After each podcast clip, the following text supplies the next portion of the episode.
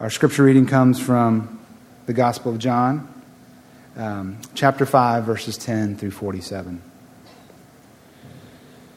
So the Jews said to the man who had been healed, "It is the Sabbath, and it is not lawful for you to take up your bed." But he answered them, "The man who healed me, the man said to me, 'Take up your bed and walk.'"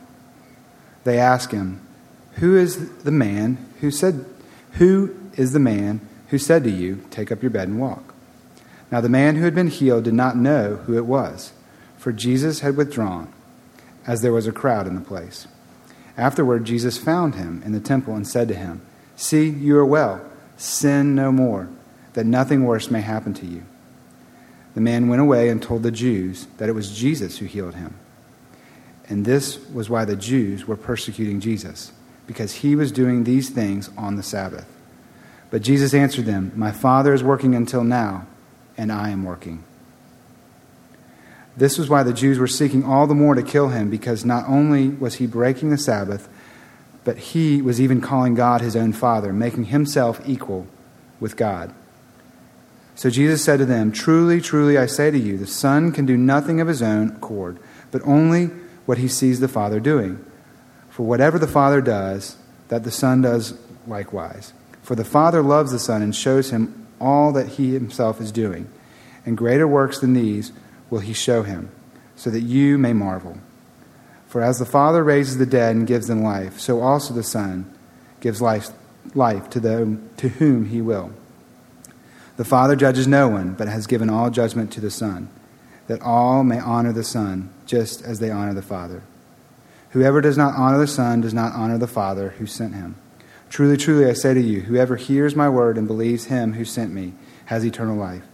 He does not come into judgment, but is passed from death to life. Truly, truly, I say to you, an hour is coming and is now here, when the dead will hear the voice of the Son of God, and those who hear will live. For the Father has life in himself, so he has granted the Son also to have life in himself. And he has given him authority to execute judgment, because he is the Son of Man. Do not marvel at this, for an hour is coming when all who are in the tombs will hear his voice and come out, those who have done good to the res- done good to the resurrection of life, and those who have done evil to the resurrection of judgment. I can do nothing on my own. As I hear, I judge, and my judgment is just, because I seek not, on, not my own will, but the will of him who sent me. If I alone bear witness about myself, my testimony is not true. There is another who bears witness about me, and I know that the testimony that he bears about me is true. You sent to John, and he has borne witness to the truth. Not that the testimony that I receive is from man, but I say these things so that you may be saved. He was a burning and shining lamp, and you were willing to rejoice for a while in his light. But the testimony that I have is greater than that of John. For the works that the Father has given to me to accomplish, the very works that I am doing, bear witness about me that the Father has sent me. And the Father who sent me has sent me has himself borne witness about me. His voice you have never heard, his form you have never seen, and you do not have his word abiding in you, for you do not believe the one whom he sent. You search the scriptures, because you think that in them you have eternal life, and it is they that bear witness about me, yet you refuse to come to me that you may have life. I do not receive glory from people, but I know that you do not have the love of God within you. I have come in my Father's name, and you do not receive me. If another comes in his own name, you will receive him. How can you believe when you receive glory from one another and do not seek the glory that comes from the only God? Do not think I will accuse you to my, to the Father. There is one who accuses you, Moses, on whom you have set your hope. For if you believe Moses, you would believe me, for he wrote of me. But if you do not believe his writings, how will you believe my words?" The word of the Lord. Good morning. I'm Howard Brown, the senior pastor here at Christ Central Church. And um, it's a lot of red words there for us to read. A lot of thick stuff theologically um, to work through. I urge you, um, those of you who aren't in community groups to go to those community groups. I've been hearing about some good conversations, discussions around the Word of God here. And so, you know, when I preach, um, of course I can't get into everything. Um, and in those settings, like community groups, you have an opportunity to, to dig deeper, to ask questions. Um, and along with community groups, our Sunday morning John class is another opportunity to ask questions about a lot of this. There is a lot in this chapter. So we're going to skate, uh, you know, we're going to get into it, but we're not going to be able to go as deeply as I would like you to go. Um, remember to continue to bring your Bibles to church, to church um, so that you can follow along with the Word of God and be encouraged to read it yourself at a later date. I'll do that after church. As we continue in the book of John, last week in chapter four, a Samaritan woman had what I would describe, and we could describe as a watershed experience with Jesus. Her life was completely change. If you didn't get to hear that message or didn't get all of it, I urge you to go online. I think some of the messages are on our Facebook page. Yes, you can go and like us on uh, Facebook or the website to hear it. Uh, this week, Jesus comes upon a man that has been crippled for a long time, waiting to enter miracle waters, the pool of Bethesda, and, and be healed. Now, we didn't get to put all in the bulletin. Believe it or not, there's more scripture here. Let's read the part that we didn't read in our printed text to kind of get us in. If you want to listen, that's fine. If you have your Bible, even better. Beginning at chapter five, verse one, after this, there is a feast of Jews, and Jesus went up to, to Jerusalem. Now, there is in Jerusalem by the Sheep Gate a pool in Aramaic called Bethesda, which, have fi- which has five roof colonnade, colonnades. If these... In these lay a multitude of invalids, blind, lame, and paralyzed. One man was there who had been an invalid for thirty-eight years. When Jesus saw him lying there and knew that he had already been there a long time, he said to him, "Do you want to be healed?" The sick man answered him, "Sir, I have no one to put me in the pool when the water is stirred up, and while, while I am going, another steps down before me." And Jesus says to him, said to him, "Get up, take up your bed, and walk." And at once the man was healed and took up his bed and walked. Now that day was the Sabbath. So the Jews said to the man who had been healed, "Is it the Sabbath? It is the Sabbath, and it is not lawful for you to take up your bed." But he answered them, "The man who healed me, the man said to me, that man said to me, take your bed, take up your bed and walk." I remember when I was left alone with my younger brothers to babysit them. I was the oldest of three. Terrence was four years younger than me. Joel, nine years younger than me. And you can just imagine what could have happened over even a two or three hour period, home alone with a twelve or thirteen year old big brother, babysitter, with only the nosy, trusted neighbor aware that we were there alone. All kinds of foolishness went on. I remember trying to make popcorn on the stovetop. This before microwave popcorn. But make popcorn on the stovetop like Mama did, and trying to cover the burn smell of kernels by cleaning the walls with pine saw. I remember playing the, the boy version of House, right? With the house being an adventure and us take having to take magic health pills in the way of those almost taste like candy vitamin C tablets. Yeah, four or five at a time. To only be chased by the magic crystals, a k a handfuls of rock salt. I remember looking back at what a tyrant I was.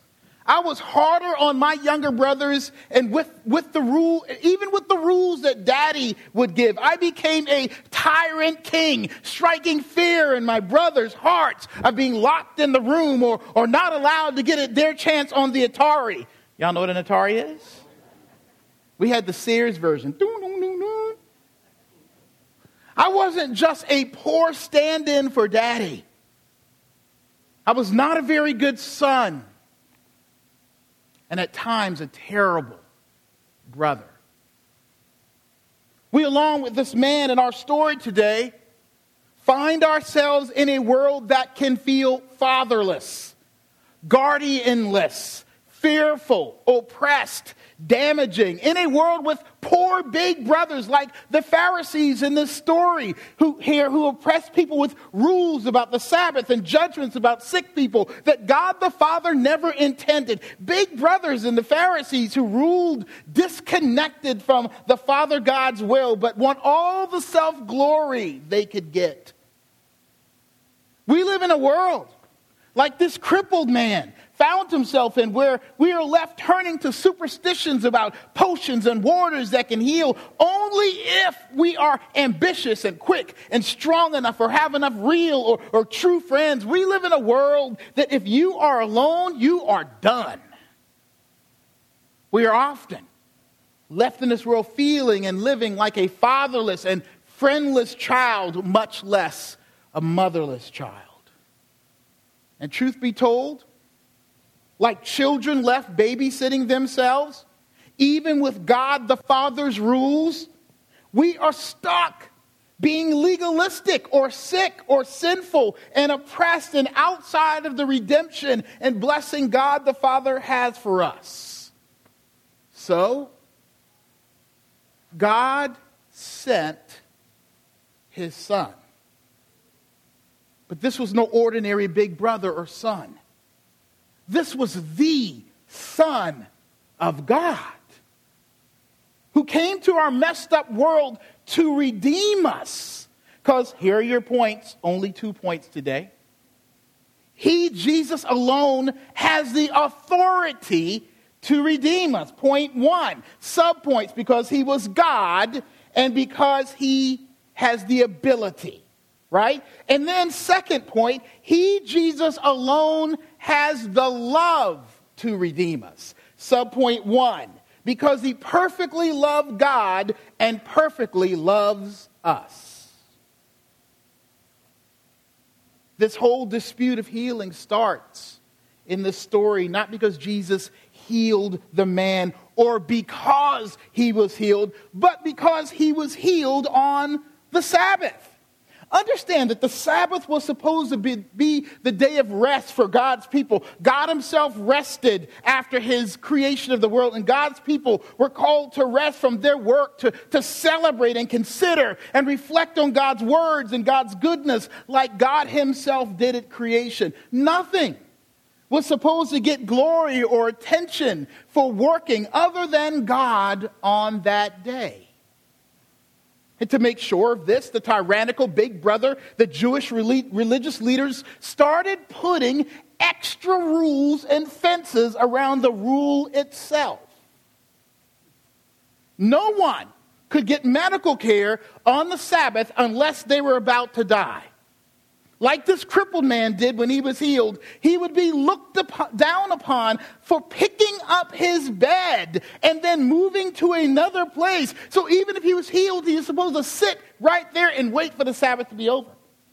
And believe it or not, it was wrong for a person with healing ability to heal, or even wrong for someone to help this man get into the waters to be healed on Sunday. Even if those angels showed up and stirred the water, and that was the time you're supposed to get in, a person, if someone were to get up and walk into that pool on the Sabbath or help this man in, it would have been breaking the Sabbath in the minds of these tyrannical, oppressive big brothers.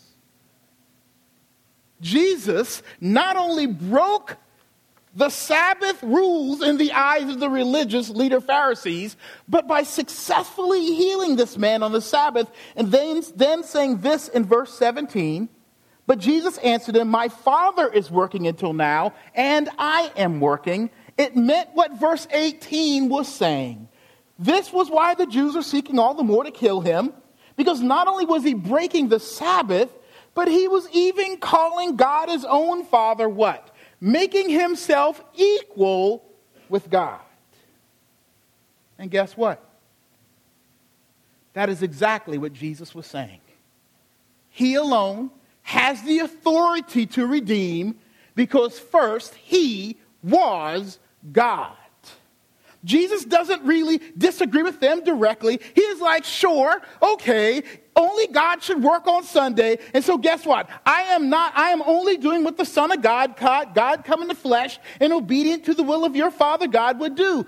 Jesus is saying by doing this, you might be resting from work because you are mere men, but on the Sabbath, I am the Lord of the Sabbath, and I can work and be glorified and give that glory back to the Father on the Sabbath.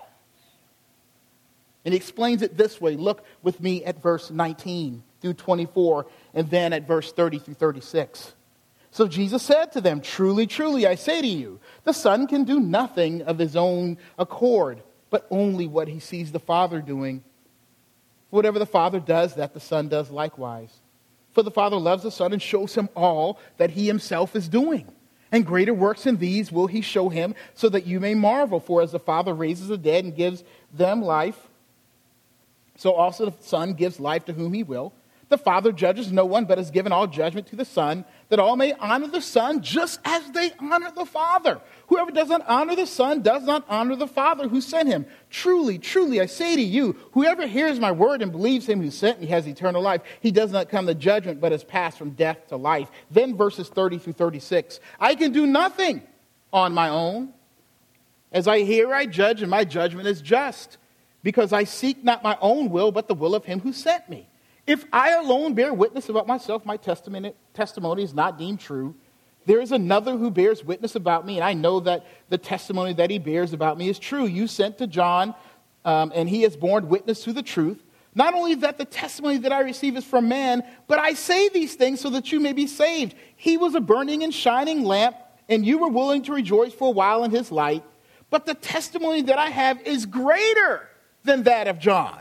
For the works that the Father has given me to accomplish, the very works that I am doing, bear witness about me that the Father has sent me." In other words, Jesus' teaching, I have divine insight and relationship with your Father God. When I do, God is doing it perfectly through me and in me, because I have perfect, exacting, precise connection with him. When I do it or I say it, God the Father is doing it and saying it, because I perfectly and clearly see him do it and listen to him tell me to do it. I am in the divine cloud of God persons as a son of God. In my perfect submission to Father God, I am divine. I am claiming to be God. I am God. So I have the authority to redeem anyone, anytime, in any way that I see fit, and no one can tell me differently unless they are God too. There's more here. This was an extreme miracle that Jesus did, because he's not only healed, now he not only healed a man, but he healed a man who was sitting there for thirty-eight years.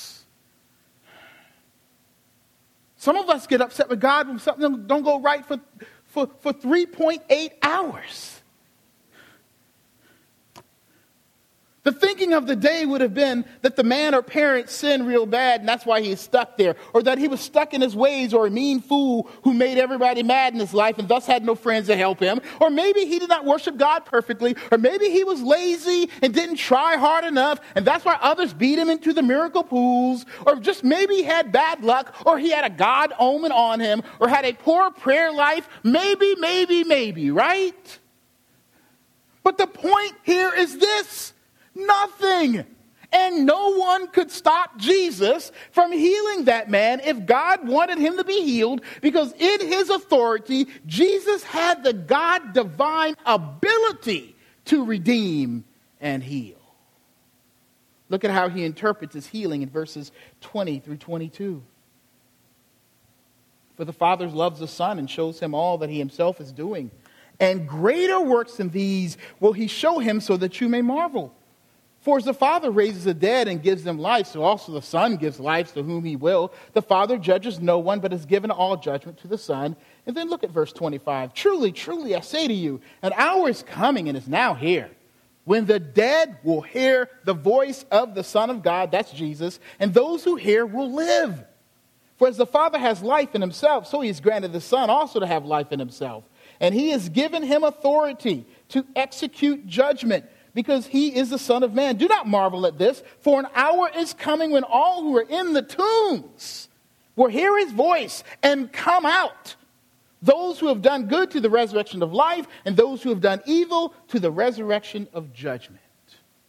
Jesus, in part, is saying this. This great miracle, your eyes, uh, in your eyes that took even greater chutzpah because it was done on the Sabbath and made me God, is nothing. He's saying, I have the power and life in me to make folks get up from the dead. Not only that, I have the power in me, given to me by the Father, to not only get people up from the dead, but give people eternal life. With death being the heavyweight champion of humankind, everybody gets knocked out by death sometime.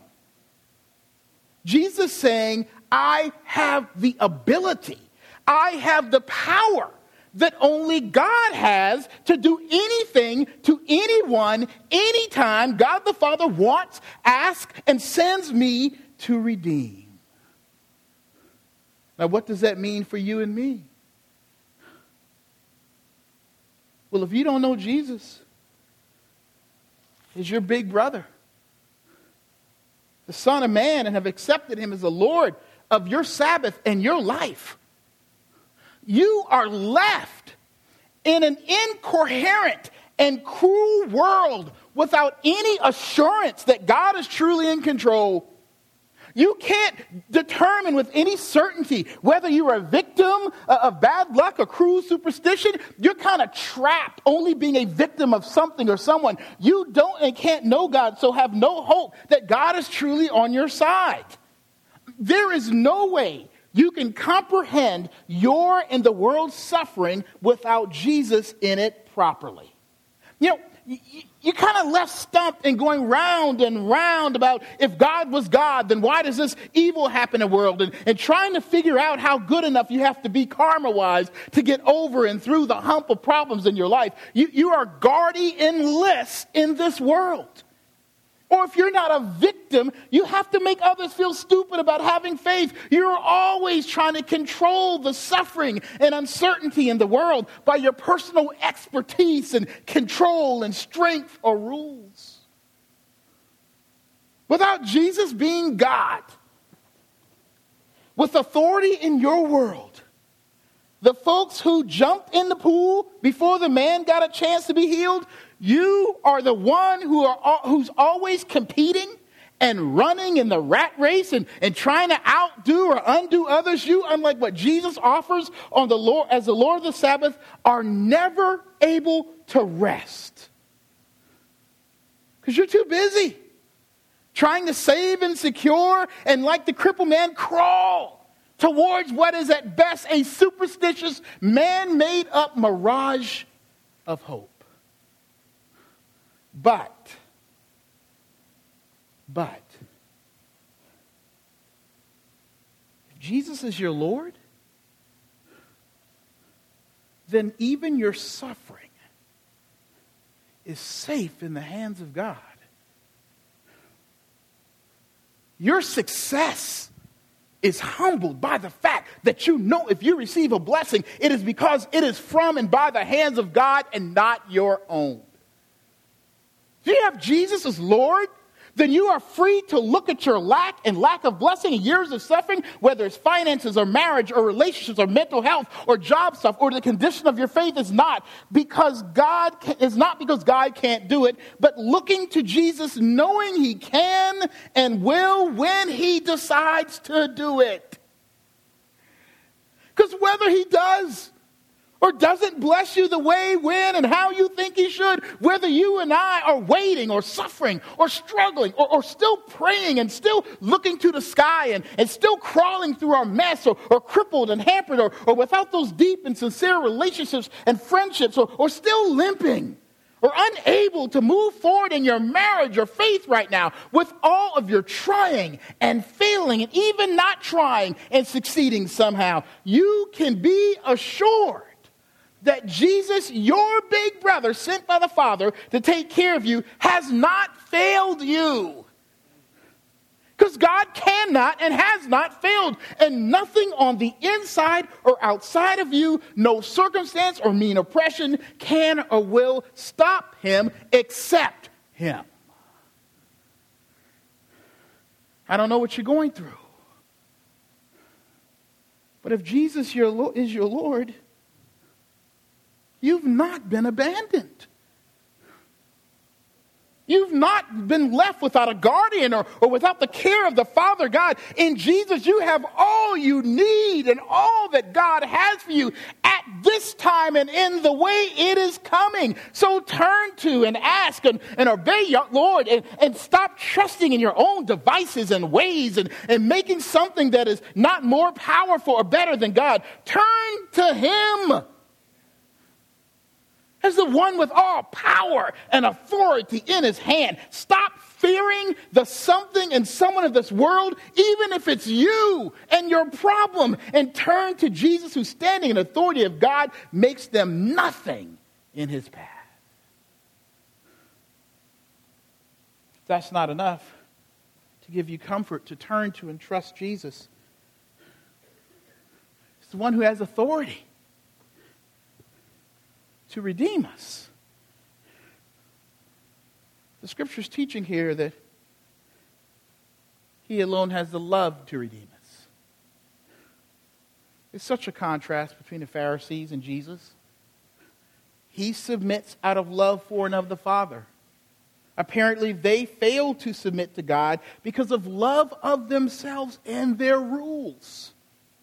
He is divine, because he has a divine love for and of the Father. And that love looks like submission to what the Father says and does.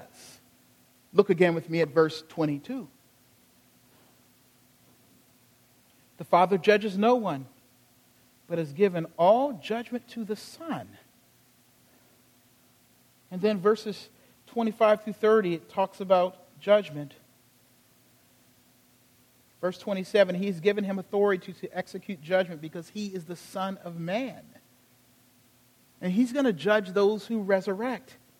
And then verse thirty-seven, and the Father who sent me has himself borne witness about me. His voice you have never heard, his form you have never seen. You, not, you do not, you rulers of the law, you religious leaders, you do not have his word abiding in you. For you do not believe the one whom he has sent. You search the scriptures because you think that in them you have eternal life, and it is they that bear witness about me. Yet you refuse to come to me that you may have life. I do not receive glory from people, but I know that you do not have the love of God within you. I have come in my Father's name, and you did not receive me. If another comes in my name, you receive him. How can you believe when you receive glory from one another? Do not seek the glory that comes from the only God.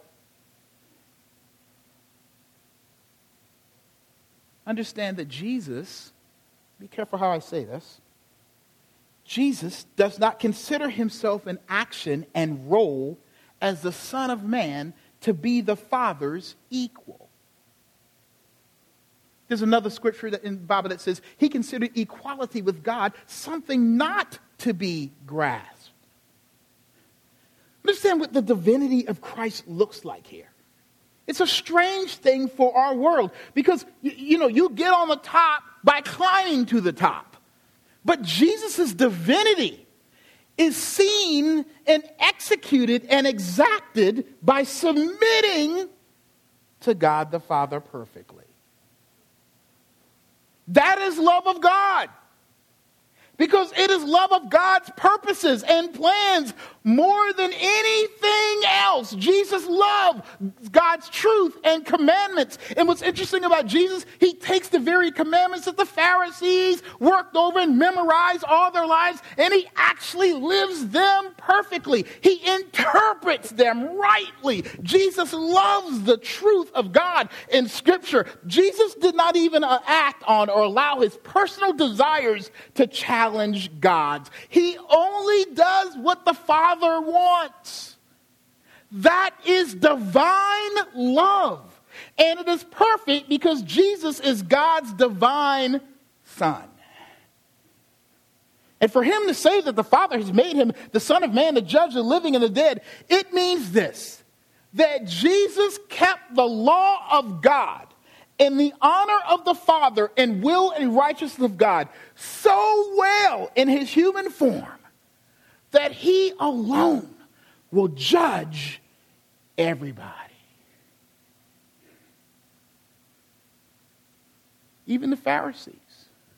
These dudes had the old had the had the law of God memorized.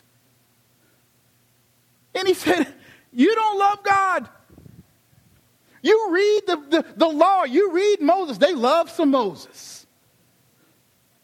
Moses was second to God in their minds. Some of them just went ahead and said, okay, Moses probably was the Messiah or David was the Messiah or something like that. Because these guys who wrote the Old Testament, they seem to be so close to the mind and love of God that, that some people begin to think this was it.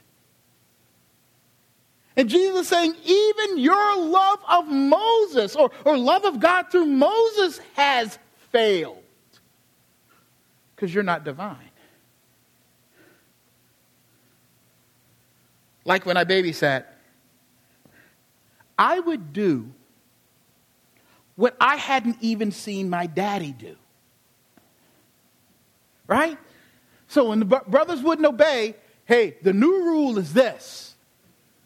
Because we're going to do it right in here. And we're going to do it in a way where I look like the man, right? We're going to do it in a way where I'm comfortable.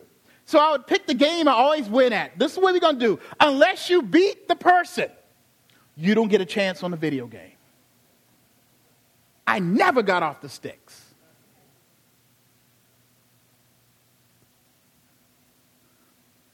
So they, I would even try with... what I want, even try to do what mama and daddy do, but without their permission. And then I tried to cover up my mess, right? Let me tell you, when it looked like it was time for daddy to come home, we would clean up everything perfectly. Pushing stuff under the couch. I remember the time when we loved some wrestling. It, um, I was running down, I mean, we were playing wrestling, and my we had one of these hallways where our room was at one end.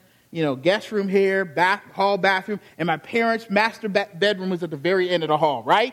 And I remember running from my bedroom, just full force down the hall, jumping up, because I was going to do what a body slam or something like that on their bed. My head was this close to the ceiling. I mean, I still remember how good I was. Like, I should have been a gymnast. I mean, I was up there, and I, my head almost hit the um, the light on the ceiling. And I came down on the bed, boom! And the bed went boom, boom, boom. And the first thing I said, we having a good time. If next time I watch you, we are not going to play. So don't tell daddy. And we fixed it up. With a piece of wood. You know, we went in the shed. I don't know how we did it. And I remember daddy sitting on the edge of his bed that night. I'm thinking, please, Lord. Believe it or not, I told him about it like ten years ago. And I was still afraid. He was like, I knew something was wrong with that bed. Remember the popcorn? Covering it with pine saw? And I thought, pine saw's a good smell. Mama will be happy I cleaned up. She walked in the house. What's going on? It smells like burned pine saw in here. And so Jesus come along, the Pharisees, y'all have cleaned your act up. You try to make your life perfect. You're, you're whitewashed tombs. And what I smell is a burned out life covered with the pine saw of your self-righteousness. Lack of obedience, love, and trust of God is all over this text. crippled man should not have been looking to a pool to heal him, but to God. That's why some commentators say Jesus calls him sinful. And then the crippled man tells on Jesus to the Pharisees after he's healed. That ain't love of God. But we do the same thing, don't we? We will blame God when things get pressureful on us. Oh, Lord, please give us that house. Get the house, can't pay the bill. God's forsaken us. Oh, Lord, I really... I want this woman to be my wife. Oh, Lord, crying, sweating with the ring in your pocket, all that kind of stuff. T- twenty, fifteen years later, Lord, why? I want out. When things get pressureful, just like this man gets healed, we turn on God when things get tough. God, you're not here.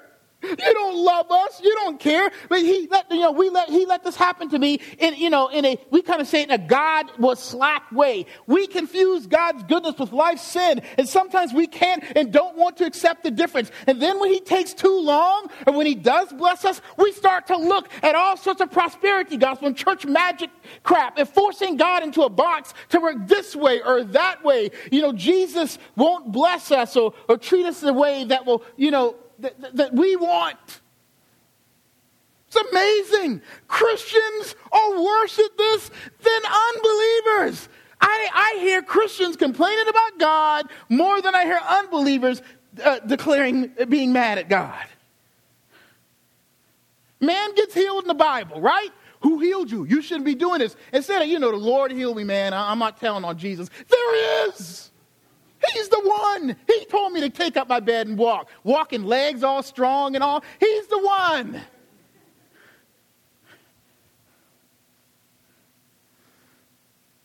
You and I can't be blessed in a way by Jesus that will let us not love God. Jesus won't do it. Because you and I can't and have not loved and therefore obeyed God well enough to be redeemed. We need the Son of Man, Jesus, to be that for us. He tells newly the newly healed and walking man um, in, in verse fourteen, "Sin and go and sin no more. Something worse will happen to you." When he says, or something worse will happen to you, he is saying this. You think that cri- being crippled for thirty-eight years is a harsh penalty for living in sin? Well, coming before me and not believing who I am will lead to judgment. In other words, we only consider our life a life that is free of condemning, separating from God's sin when we believe Jesus is the love of God sent to save us. Otherwise, we will not escape the judgment for not loving God, for not obeying God well enough, for trying to cover it with pine saw. So stop trying to live good on your own and turn to the one who was made good for you. Stop trying to be self-righteous and turn to the one who gives you his perfect love for God as your own. Accept Jesus as Savior, and only then will you stand before God as one who has the love of God on them, and this the eternal life of God offered to them. Don't try to make up and follow new and better self-betterment rules like the Pharisees. It's better to turn your life over to and look to Christ for the change you need to love the law and right that God calls us to. And let me make clear something. When I talk about grace, sometimes folk get confused. It is not that we shouldn't seek to obey and love God. But we will become legalistic and mean and unloving to others and ourselves if we don't truly believe that it, it was the love of Jesus for God that makes us right with God, and not our good works. And so there is this call to, as Jesus submits to the will of the Father, that we submit to Jesus as being our Messiah, as being the Lord, as being this God, the Son, as being the Son of Man, as our ruler and king, but not only because he perfectly loves God, but because he perfectly loves us. And perfect, perfectly loving God, Jesus refuses to sin. And perfect, perfectly loving us, Jesus refuses to overlook those of his people who are trapped and damaged by sin. Everyone overlooked this crippled man, either because they couldn't help him, or they didn't have the ability to make him well, or they couldn't bring themselves to do it again. He made it, maybe he made it hard for them to help him, or because they didn't love God enough to do what God says should be done to help the cripple. Or maybe he didn't love and trust God well enough to seek God to heal him. But one thing is true here. Jesus loved the sinner enough and well enough to not overlook him like others did. But he loved him not only to heal his body, but to give him faith to believe and receive the promises of God as a child of God. Look with me at verse two. Well, if you have your Bible, you can look at verse two. If not, just listen.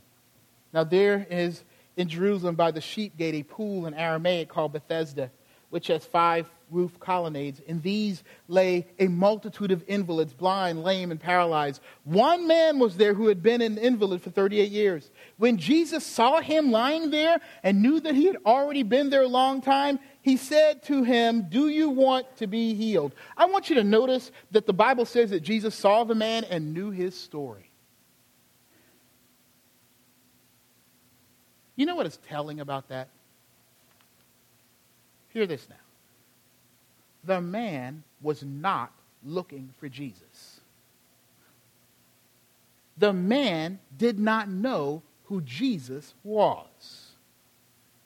But Jesus, out of love for the will of the Father, which was to express love to this cripple, saw him and knew his issues. And then look at what happens in verse six through nine. "Do you want to be healed?" The sick man answered, "Sir, I have no one to put me into the water, into the pool when the water is stirred up, and while I'm going going another steps down before me." Jesus said to him, "Get up, take up your bed and walk." And at once the man was healed. He took up his bed and walked. Now it was a Sabbath and all that stuff. Now what is strangely peculiar about the exchange is that the man never answers Jesus. Get this. He only tries to tell Jesus how he should be healed. He tells Jesus what he believes is where he is going to get his heal- healing. I think he's hoping Jesus will take him out into the water. But Jesus, seeking to give God glory and not the water, simply says, "Get up, take up your bed and walk." He is not trying to show the man how to get healed. He is giving, he is granting, he is gracing the man healing apart from the man's ability to believe and apart from the man's ability to actually get up and do what Jesus wants.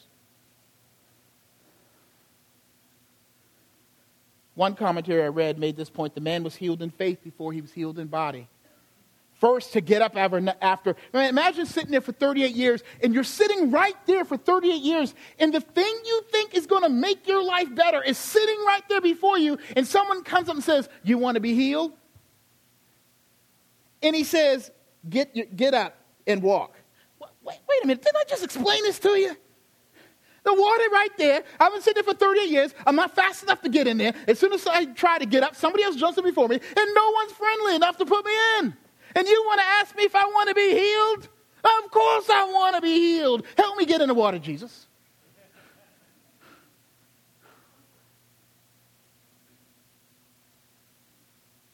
To stand up, to get his bed and stand up at Jesus' voice meant that something else was healed other than his legs. Because he took his bed and walked. Not only that, he did it on the Sabbath in the face of being condemned by the Pharisees.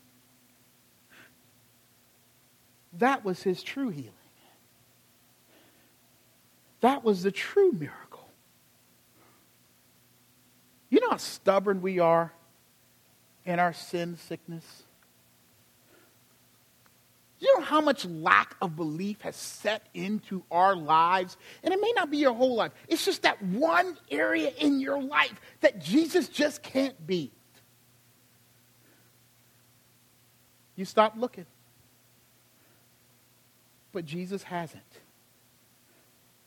Jesus refused to let anything get in the way of God expressing his love for him. Not his unbelief, not the Pharisees, not the fact that he's telling Jesus, "I know how to get healed, you teacher of the law. I know what to do. It's the water." He didn't even let that get in the way. and neither will he or has for you and me. Perfect love, the Bible says, cast out all fear aside, and love never fails, and nothing we can or did not do can stop the perfect love of God and Jesus Christ from changing our lives. This is good news, and the grace of the gospel for messed up and abused and damaged sinners like us, because we are often not looking for Jesus or looking for love in all the wrong places and ways. We got love all wrong, loving things and people who will not love us back, or loving things that are not loving to God and His holiness. We are unlovable before God, but in Christ, God comes to love us by reaching us and opening our eyes and, and, and, and giving blessings at just the right time, in the right way, in the right amount to not lose or hurt us, and redeeming us as His own children. What kind of love is this? It is the divine love, the love of only of someone who is God and who is the Son of the living God, who can give the Father the children that He was sent to get.